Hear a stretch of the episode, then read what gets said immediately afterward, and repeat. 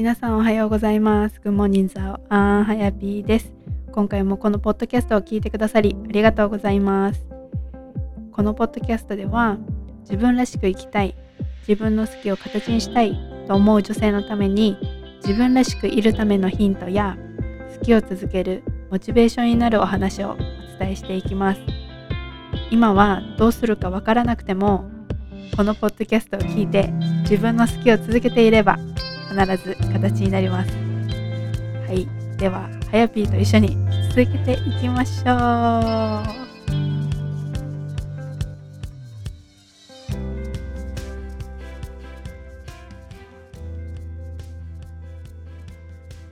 はい、今回もエピソードを聞いてくださってありがとうございます。ということで、今回ちょっとエピソード始まる前に言いたいことが2つあります。そう、まず1つ目が、あの、インスタの DM であの萌えさんっていう方にあまずこのエピソードが始まる前に2つお知らせお知らせお伝えしたいことがあります。はいでまず1つがえっ、ー、とこのポッドキャストを聞いている萌えさんっていう方に DM をいただきました。であの本当に私嬉しくてっていうかこのポッドキャストを聞いてあの聞いてますとかあのクッキーを買ってくださった、はい、方とかあのこうやって DM をくれる方って本当にたくさんいるんですけどあの本当に一つ一つ読んでいるし一つ一つお返事しているしなんかそれって本当に嬉しいなって思います思っています。うん、で私もなんかこの DM をするとかこうポッドキャストを聞いているけどこう意見を言うとかなんか自分の思いを伝えるっていうのをあのなかなかできない人間であの今つけているコーチにそのメールとかこう DM とかなんかこうコネクトするのに結構時間がかかったんですよね。うん、でもなんか今本当に思うのはこうインプットインプットもいいんですけどこう自分なりの思いとかこう伝えるでしかもこのポッドキャストを聞いてなんかこう共感してくれているのであればなんかそうなんだろう同じ考え方の持ち主だと思うんですよね。でなんかでやっぱそういう人とこうつながっていくでなんかやっぱり同じなんかもしかしたら今こうなんかうん住んでいるところで同じなんか考え方の人がいなくてなんかモヤモヤするとかなんか、うん、もっとこういうことがしたいのになかなかこうなんだろう一歩踏み出せないっていうか、ね、こういう周りがこう自分を止めてくる人ばっかりだったらなかなかこの一歩っていうのが踏み出せないと思うんですよね。で私も結構そういうような環境だったかなって思うんですけど、まあ、それもまあ自分自身の選択だとは思うんですけどでもやっぱりそういう中にいるとなかなかその別の選択って選べなくないですか？そうだから私もなんかこうオンラインでつながるとかこうなんか知らない人とねオンラインで話すとかっていうのに対してなんかちょっと抵抗があるというかそんな気持ちもあのゼロではなかったんですよね。そうでもやっぱりこう言ったから、ね、アウトプットしてみてそうとかこういう思いを共感できる人に伝えてみてなんかこう伝わな伝わなければなんか自分自身の存在も分かってもらえないし自分の思いっていうのはあの皆さんが考えてること誰一人同じ考えの人っていなくてでその思いっていうのは多分なんだろう唯一無二というかもう絶対、うん、大切にしてほしいしそれってなんかこうもしこう叶えたいとかこういう人生が生きたいとかって思っているのであれば必ずなんか達成すべきって私は思うしそれをすることがやっぱりうん大きく言えば社会貢献でもあるって思うんですよね。そうだからなんかこう周りに合わせてこう自分の何かの何かこう思いがあるのに、うん、一歩踏み出さないっていうのはちょっともったいないかなと思っているしでももったいなくてで一人で頑張る必要はないって思っていてで私がこうやってサポートしているしこのなんかワクワクをベースにでも本当に私もやりたくないことなんてやりたくないわけなんですよ。でもそれに対してでもこうやりたいことがあるからこういうなんだろうな私はクッキーのね販売作るのが好きなんですけど計算とかは全く苦手。でもやっぱりこういうやりたいことがあるからそれを叶えるためにこういう嫌なことだってやるんですよね。そう。だからそういうのをもっとねなんかこうワクワクする方法って必ずあると思っていてそう。だから私はそういうなんだろうなワクワクもベースにするしそういうふうに、うんと、こうネガティブにね考えちゃうこともあると思うんですけどでもそれとどうやって向き合っていくかっていうかどうやって生きていくかっていうことをね伝えていきたいなって思います。で 長くなっちゃったんですけど最初がそうでもそうそういうねなんかこうもしかしたら今なんかやりたいことが分かんないとかなんか自分ができることって何かなとか何かいろいろ考えてる人もいると思うんですよねでこれ日本人の特徴だと思うんですけどやっぱり謙遜をねしちゃうで謙遜するからなんかこう自分をこう、うん、客観的に見れなかったりとかこう自分ができる能力に対してすごく過小評価してしまうと思うんですね。ででも本当にもうそれぞれなんか得意なことも違えば好きなことも違くてなんかこうできることもなんかそのスキルとかっていうのも人それぞれなんですよね。で人それぞれのやっぱりその自分のモントじゃあ自分がどんな人生を生きていきたいのかとかなんか自分は何だろうなこういう生活をしたいとかこういうなんだろうなこういうことがしたい なんか全部一緒か。なんですけどそう。なんかそのね自分のウォンとなりたいやりたいこういろんなウォントが本当はあるはず。自分の中に。でもそれってなんかこの今のこの社会の中に生きていてこう隠しちゃうっていうかまあ後でとかこうこうなったらとか そういうふうにこう後回しにしてしまうけどそれでなんかこう自分のなんかやりたいことっていうかこうワクワクする人生じゃないなとか今思ってる人がいたら私が7月の23日から3日間朝7時から3日間のモーニングブートキャンプっていうのをやります。でこの中でやっぱりその自分のウォントだったりとか自分がしたい人生生活どんな人に出会いたいのかとかそういうのをねなんかこうブロックを外して一緒に考える時間をちょっと設けようかと思っています。で正直言うとこのなんかモーニングブートキャンプに参加しなくてもなんか人生は進んでいくんですよね。で別に考える必要っていうかそれに対して優先順位をつけない人っていうのはものすごくいると思うんです私は。でもやっぱりこれをクリアにしてこの自分の人生っていうのを考えていくこの自分の人生っていうのは自分が主体的に生きていくものででそれに対してちゃんとなんだろうこう向き合っていくっていうかうんなんかできることを自分ができることを最大限にそう出していく方がやっぱりそのなんだろうな自分の人生も楽しくなるしそれ自分が楽しんでいることによって周りにすごい影響って与えることができるんですよね。そうだからなんかこう一緒にこの自分のウォントっていうのね今のブロックを外して一緒に考える時間をこう取ってもらうってことがうーんなんだろうな周りの人からうーんなんかこう抜き出てって言いたくはないんだけどそれをしない人の方が多いからやっぱそれに向き合ってこう時間をとってあのじっくり自分の人生をねこう自分自身でクリエイトしていくっていうこう考え方をなんか一緒になんかこうつけていくというかそうしていきたいなって思います。うん、で今回毎回このモーニングブートキャンプは3日間で行ってるんですけど今回は4日目のボーナスがついています。これは、えーとビジョンボードっていうのを一緒に作ります。でビジョンボードっていうのは聞いたことありますか？そうあの、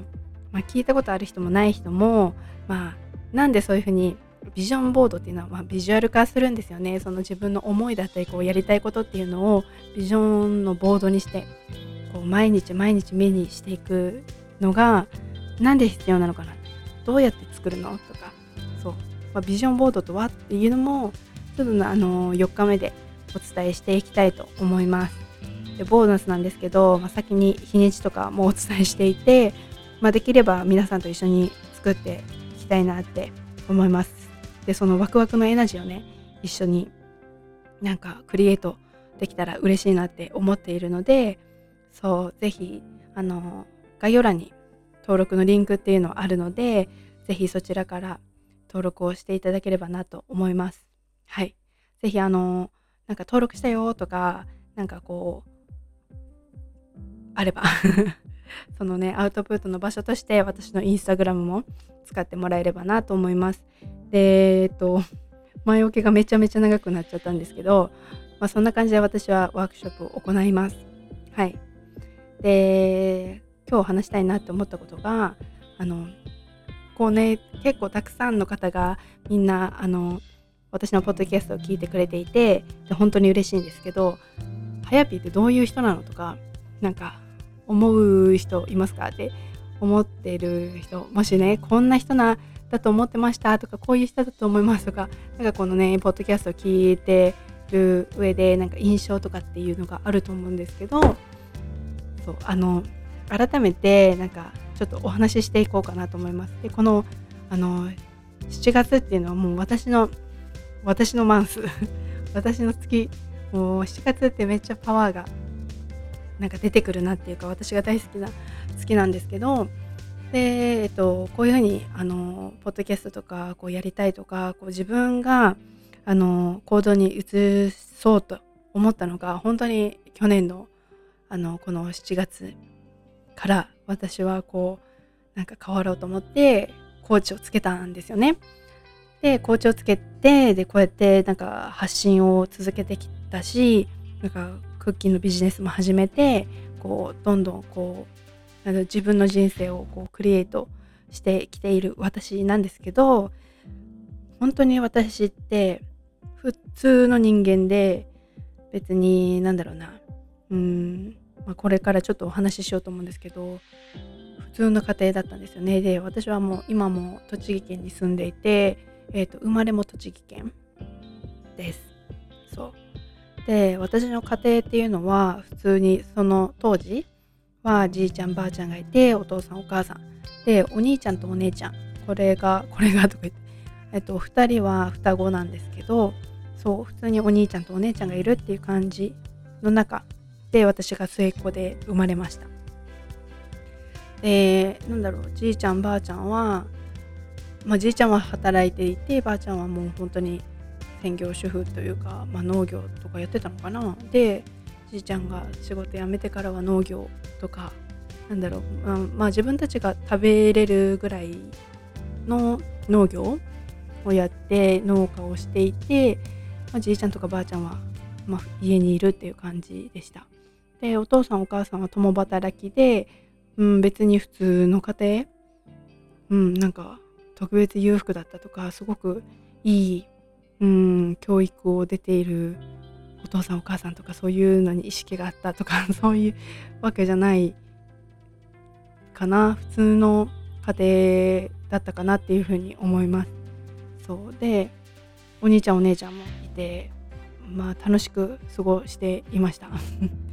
でなんだろうそういうじゃあ周りがこう海外に興味があったとかこうなんかそういううんわけでもなくてなんか自分一人でめっちゃ海外にも興味を持ってたんですよね。で小学校から、まあ、海外に興味を持ち出し始めるんですよ。なんでかわかんないですけどでも多分テレビの影響でフルハウスとかめっちゃ見てたし、うん、なんかそういうところでやっぱり海外とかアメリカっていうか自分と容姿の違う人たちがなんかいるっていうかそれが面白く感じていたんですよね。でで本当に強烈に覚えているのが私「M ステ」に出たクリスティーナ・アギラレ クリスティーナ・アギレラにあのめっちゃ釘付けになったんですよ。でやっばと思って何この人みたいなあのぜひ聴いてもらいたいんですけど「ダーティー」っていう曲を歌ってたんですよね。でもう全然なんか日本人とかそういうタイプと全く違くてなんかその衝撃をすごく今でも覚えています本当にその時の衝撃っていうのが忘れられないですそうで、まあ、フルハウスとかもめちゃ見てたしあとは映画とかでその頃からなんか洋画を見始めたのかなあのちょっと分かってないんですけどエディ・マーフィーが めっちゃ好きでなんかすごい面白くなかったですか？なんかなんだろうドクター・ドリトルっていうかなんかそういう系のを見てたんだと思います。めっちゃ面白くてあなんかもうこの人最高と思ったんですよね。そう。なんかね面白い人がなんか それから好きになったっていうかあなんかもう最高じゃんって思ってました。で自分のお金でその頃からアメリカ人のことをペンパルを始めたりとかなんかこう自分でやろうって思ってました。でそういう時からかな。なんか結構なんだろう言うと否定されるっていうかこうやらなんかこれやろうと思うんだって言ったことに対してなんかうんいやそれは怖いからとかもしかしたらその家族の中でやっぱりそのいいイメージっていうのを持ってないことにチャレンジをしようとするとあのその人たちがね自分たちを心配してあの言ってくれてるんだと思うんですけどなんかそういうふうに止めてくる自分の行動を止めてくる人っていると思うんですよね。多分そういうのがあったのかな。その頃からなんか私あんまりこうやりたいこうこれがしたいとかって言わないようになったで事後報告みたいな。そうだから自分でペンパルを探して自分でなんかやったっていう感じです。そう。で、まあ、小学校の時からねなんか自分が周りと違うって思ってたんですよ。っていうのも周りからねなんか色が黒くてなんか中南米みたいななんか変なあだ名をつけられたりとかでもそれに対して私は別になんか何も思ってなかったというかなんかその好きな先輩っていうかあの女の先輩なんですけどから呼ばれてまあ嬉しいいじられてるみたいな感じで思ってて。そう。とかまあ自分もちょっと太ってるなって自分の中で思っていてなんかその時もね雑誌とかでやっぱり流行ってた服とかあるんですよ。なんかメゾピアノとか覚えてます？同じ年代だったらわかると思うんですけどまだあんのかな？メゾピアノとかなんだろうデイジーなんとかとかあったから。なんかそういうやっぱその頃から雑誌は見ていたし、うん、なんかそういう服やっぱりこう今流行りで人気者になれるみたいなって思ってたんですけど、まあ、そういう服がね着れなかったんですよね。そうだからなんかそれがちょっとネックだったなってそう思うんですけどだからそういううんところから私は始まってる。私はそんな感じでえーとまあ、小学生の時を過ごしていました。本当に普通に。だって小学校クラスは1クラスしかなかったんですよ、うん、でうーんそう1クラスしかなくって私のところから。そうだから別にあの学校もなんだろうあの大きい学校じゃないし、うん、そういう普通のところからはい過ごして普通のところで過ごしていました。うん、ででそういうところでねやっぱりこう結構近所が近いくてやっぱりこのなんか噂とかっていうのが、うん、ちょっと気になってたんですよね。こう誰々はこうしてるとか誰々はこんなことしてるらしいよみたいな。でそういうなんかこう比較みたいのはちょっとなんか嫌だなっていう風なのを気づき始めてます。で中学校の時からあのそのまあ小学校からちょっと英語が好きだったんですけどこう英語が好きで英語だけめっちゃ頑張ってました、うん、もう英語の ALT の先生がいる時はめちゃめちゃ張り切って発言するとかそれ以外は別に普通なんですけど。そう。で、まあ、中学2年生でもう本当に英語が好きでもう海外派遣があったんですけどイギリスに行きたいなって思ってでそのチャンスが来てでそれで結構一つのあの1人しか行けないっていうスポットにあの何人だろう5人かそれぐらい募集してたんですよね。応募したんですよね。でそれでその結果がなんかこう学力とかそういうわけじゃなくて本当にランダムにあのこんなに選ばれる本当になんで網だくじじゃないけどなんかそういう感じで選ばれたんですよね。でうんとその時にそのなんかくじを引く時にあ自分当たったなっていうふうに思ったんですけど、まあ、そんな感じでイギリスを私は引き寄せました。で英語がその学校の学業の面では英語が好きでもうずっとそんな感じだったんです。で中学校ではあ中学校ではっていうか、えーと、部活はバレーボール部に所属しました。で私この中学校の時になんかすごい嫌だなって思ったのがこう小学校までめちゃめちゃ仲良かったのに中学校であのすごい上下関係になってもう本当に私普通のなんだろう公立の学校に通ったので小中って変わんないんですよ。人が全然こう入れ替わりとかもなくて。でそういうところであのあれ？去年までめっちゃ仲良く普通にタメ語で話してたのにえ？みたいな。敬語じゃないとダメとか。で逆にこう仲良くその人と話してた。タメ口っていうかね。でしたらなんか周りが言ってくる。周りが「えなんでタメ口じゃない？なんでタメ口なの?」とか「なんで敬語使わないの?」とか。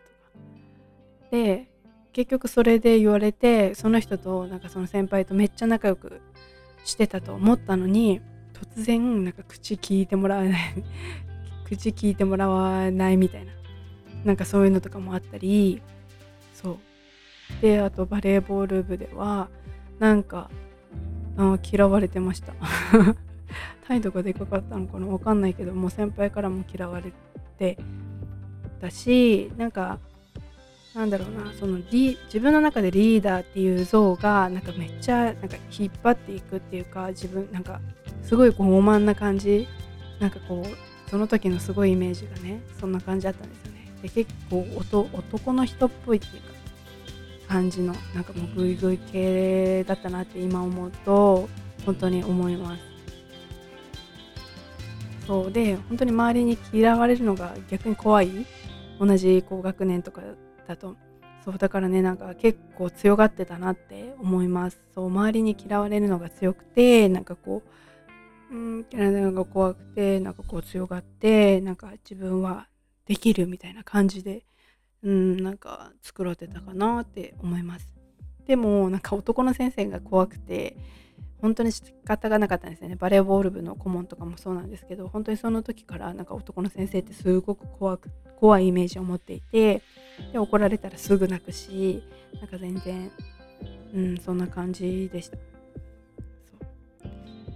で今回はこの中学校までにしておこうと思います。こうね皆さんの中ではやぴーってこんな人だと思ったとかこえこんなさ何？こんなところで生まれたの育ったの？とかなんかあればぜひ DM でください。なんかこう思ってたよとか